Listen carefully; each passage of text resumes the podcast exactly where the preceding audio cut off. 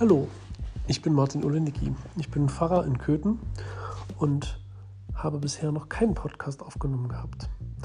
Diese besondere Situation mit diesem Virus und dass alle zu Hause bleiben müssen, hat mich und meinen Kollegen dazu bewogen, darüber nachzudenken, wie können wir die Leute erreichen. Und das ist hier so eine Art Versuch. Wenn es dir gefällt, umso besser.